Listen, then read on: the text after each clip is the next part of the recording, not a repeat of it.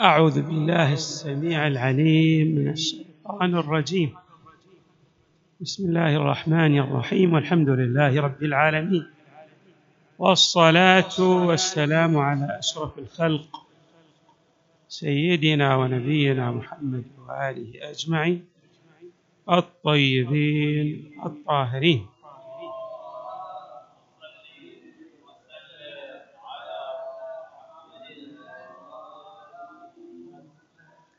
قال الله تعالى في القرآن الكريم واعبدوا الله ولا تشركوا به شيئا وبالوالدين إحسانا وبذي القربى واليتامى والمساكين والجار ذي القربى والجار الجنب والصاحب بالجنب وابن السبيل وما ملكت أيمانكم إن الله لا يحب من كان مختالا فخورا صدق الله العلي العظيم. هناك وصايا في القرآن الكريم متعددة. كل وصية من هذه الوصايا أو أم أمر من الأوامر القرآنية يمثل ركيزة من الركائز المهمة في مجال بناء الإنسان واستقامة إيمانه والتكامل في شخصيته كفرد والرقي بالمجتمع ككل. من أهم هذه الأمور التي أكد عليها القرآن الكريم وجاء الهدي النبوي والأحاديث الواردة عن المصطفى صلى الله عليه وآله للتأكيد عليها حفظ حقوق الجار. الجار من يسكن بمقربه منك. وقد ورد في, الرو... في بعض الروايات أن الجار إلى أربعين بيتا. بمعنى أن عليك أن تحسن إلى جارك. ليس فقط عليك أن تكف الأذى عنه وإنما تحسن إليه كما تحسن إلى رحمه هنا نجد في هذه الآية التي تلوناها أن الله يأمر بعبادته وعدم الشرك به وأيضا يأمر بالوالدين احسانا. ويأمر أيضا أيضا بذي القربى واليتامى والمساكين ويأمر بالإحسان إلى الجار. الجار القريب والجار البعيد. الذي قلنا إن الروايات حددته بأربعين بيتا. للجار حقوق. حري بنا أن نلتفت إلى هذه الحقوق. بموجب ما جاء في هدي المصطفى صلى الله عليه وآله. من هذه الحقوق التي أكد عليها المصطفى صلى الله عليه وآله.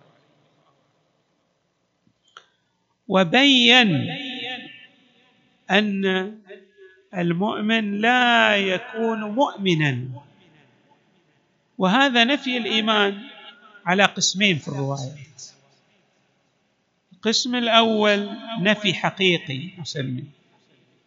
والقسم الثاني هو نفي الكمال.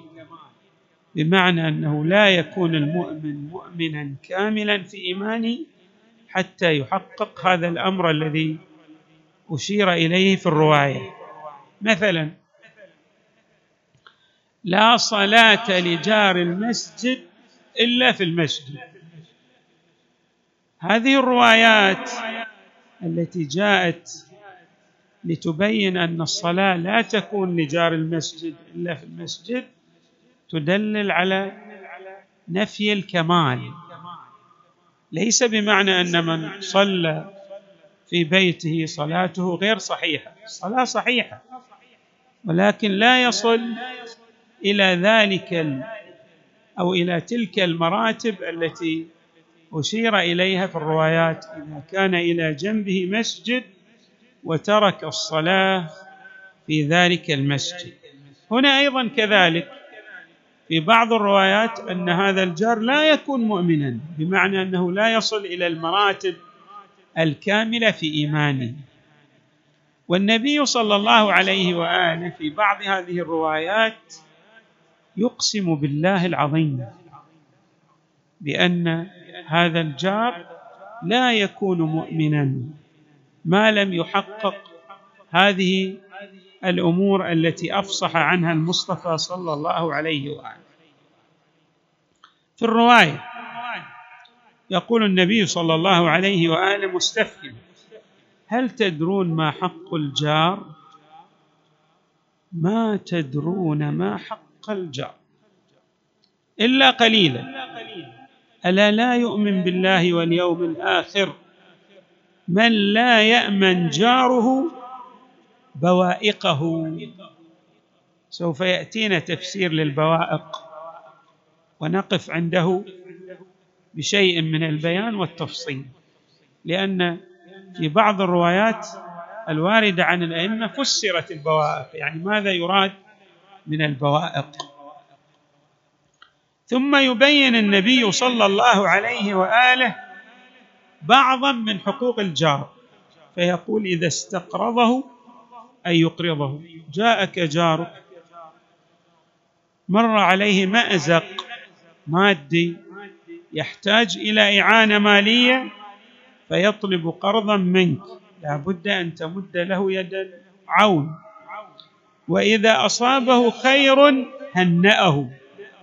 وإذا أصابه شر عزاه ولا يستطيل عليه في البناء.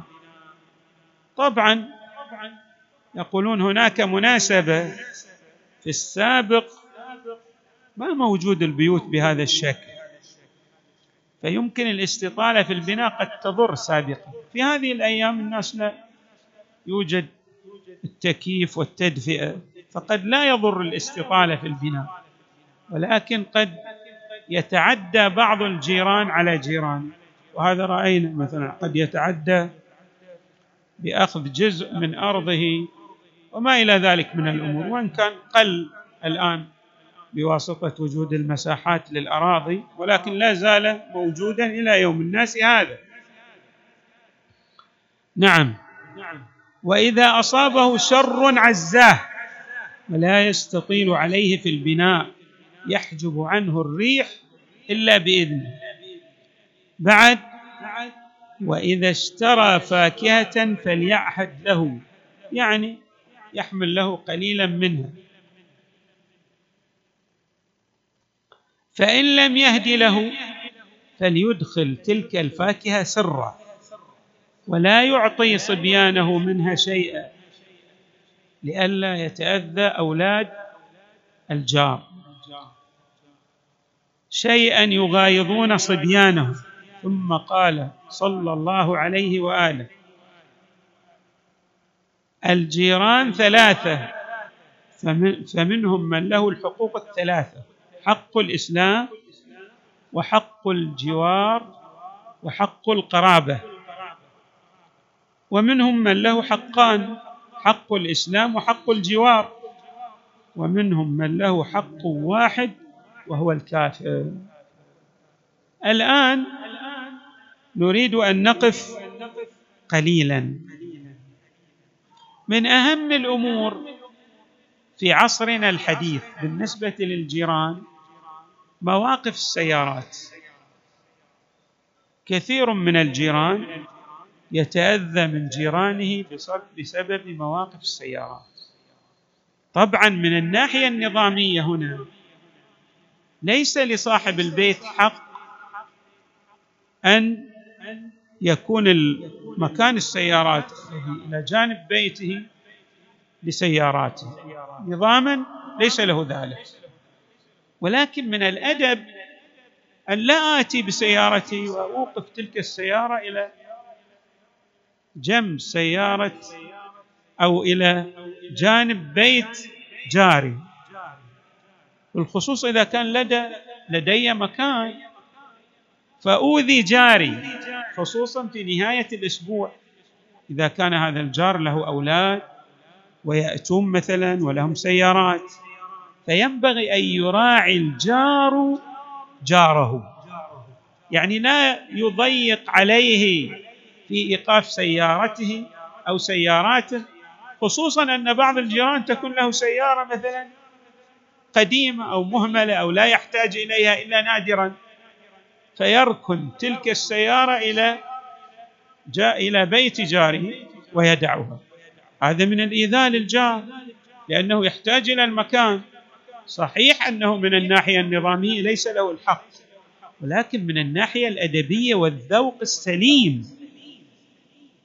اذا على الجار أن لا يؤذي جار هذا يتأذى. ولكن أيضا لا يستطيع ان قد يبيح لا يستطيع أن يبيح لك بأذيته. فعليك أن تراعي ذلك. هذا مواقف السيارة. الأمر الثاني مسألة الكاميرات في الوضع الراهن.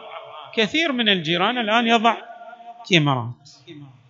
بعضهم يكون له أولاد غير جيدين في تربيته بمعنى كأنهم يأتون إلى التجسس على جيرانهم متى ذاك دخل ومتى ذاك خرج. وفي بعض الأحايين حتى على البنات لهذا الجار. هذه دخلت وقد لا تراعي الحجاب. يقول شوفوا. بعض الجيران يأتي للشكوى إلينا.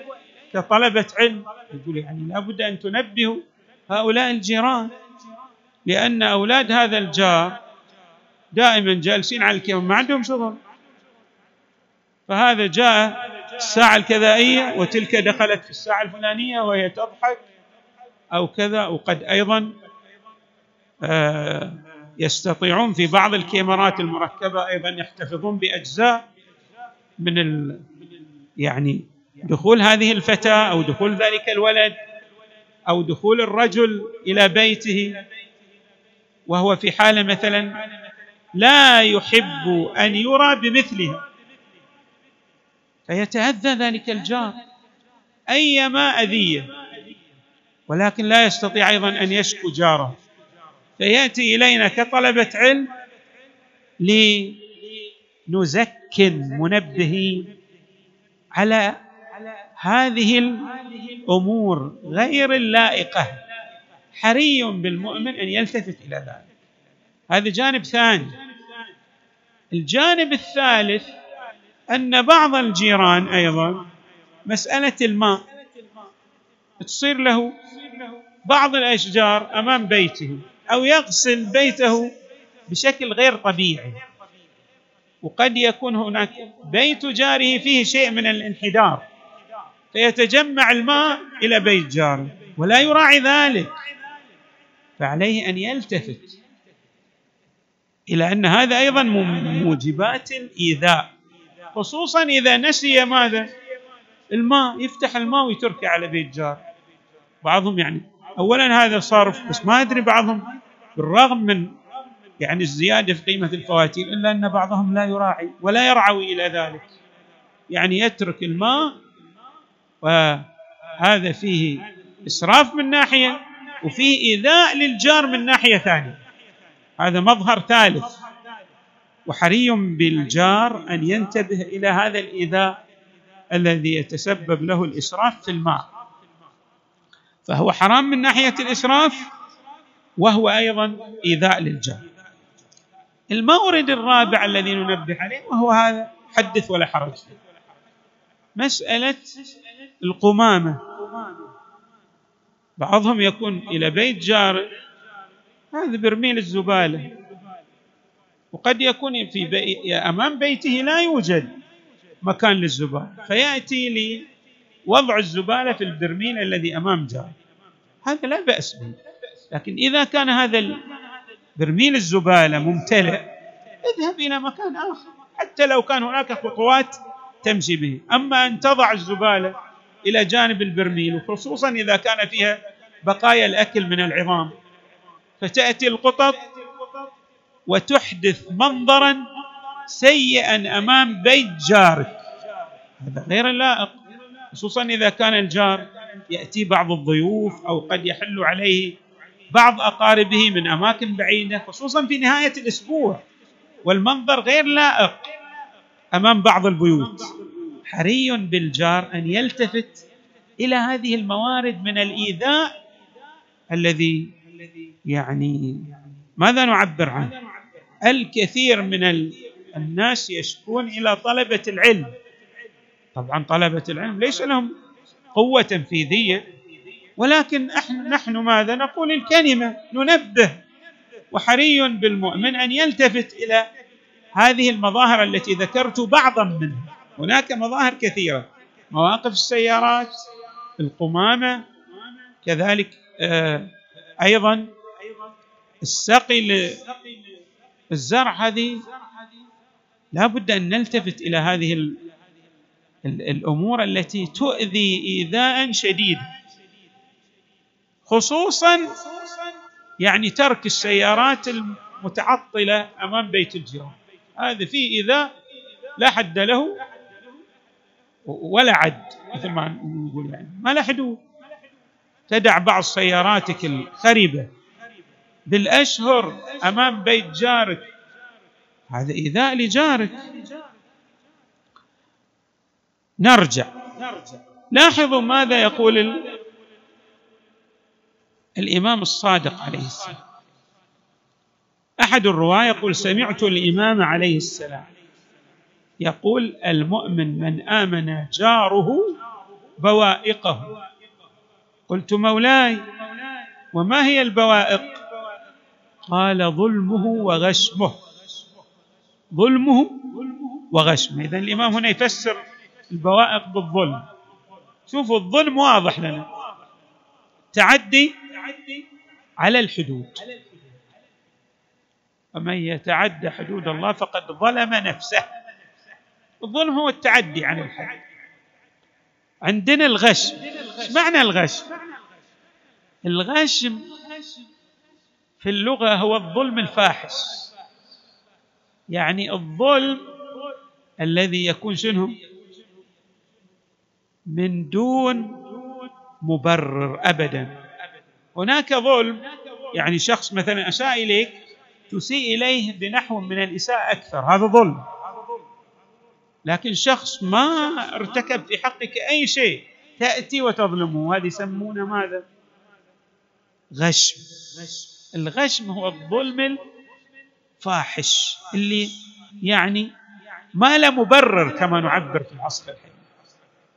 فالغشام هو الظالم الذي ليس لظلمه مبرر. نجي. علينا أن نلتفت. بعض الناس قد يظن ظن سوء في جاره ما له مبرر. فيتعدى على جاره بسبب هذا الظن السيء. قد يكون جاره قال كلاما هو لا يعني. فأيضا يبدأ يتكلم على جاره بكلام سيء مع أن الجار لا يعني. هذا نسميه الغش. الإمام الصادق يفسر البوائق بالظلم والغش. يعني لا ينبغي يقول يامن جاره بوائقه لا ينبغي أن تظلمه ابدا بل ينبغي أن تحسن إليه. فضلا عن ماذا؟ عن أن تقترف الغشم في حقه. يعني لا يوجد مبرر ومع ذلك تسيء إليه. وهناك أيضا من يشعر إنه أنا يقول أنا أحسن إلى جاري ومع ذلك أجد الإساءة منه أو من أولادي. طبعا من أولادي هذا كثير جدا لأن بعض الأولاد يعني سبحان الله تكون التربية لهم غير جيدة فيسيئون إلى أهليهم. اذا حري بهذا أيضا الوالد أن يزكن على اولاده أن يزكن على أهله أن لا يسيئوا إلى جيرانهم نعم. نرجع إلى قسم للنبي صلى الله عليه وآله نختم. قال صلى الله عليه وآله ليس يدخل الجنة من يؤذي جاره ومن لم يؤمن جاره بوائقه. هؤلاء لا يدخلون الجنة. ايذاء الجار حاجب من الحجب السميكة المانعة من دخول الإنسان الجنة. أيضا رواية عن الرضا عليه السلام. ليس منا من لم يأمن جاره بوائقه. وفي بعض الروايات كما أشرت ستأتينا إن شاء الله أن النبي صلى الله عليه وآله يقسم بالله العظيم أنه لا يؤمن بالله من آذى جاره. نختم بهذا القدر ونكمل ما يتعلق بهذا الأمر لأهميته الفائقة في حلقة جائية إن شاء الله. صلى الله وسلم وزاد وبارك على سيدنا ونبينا محمد وآله أجمعين الطيبين. الطاهرين.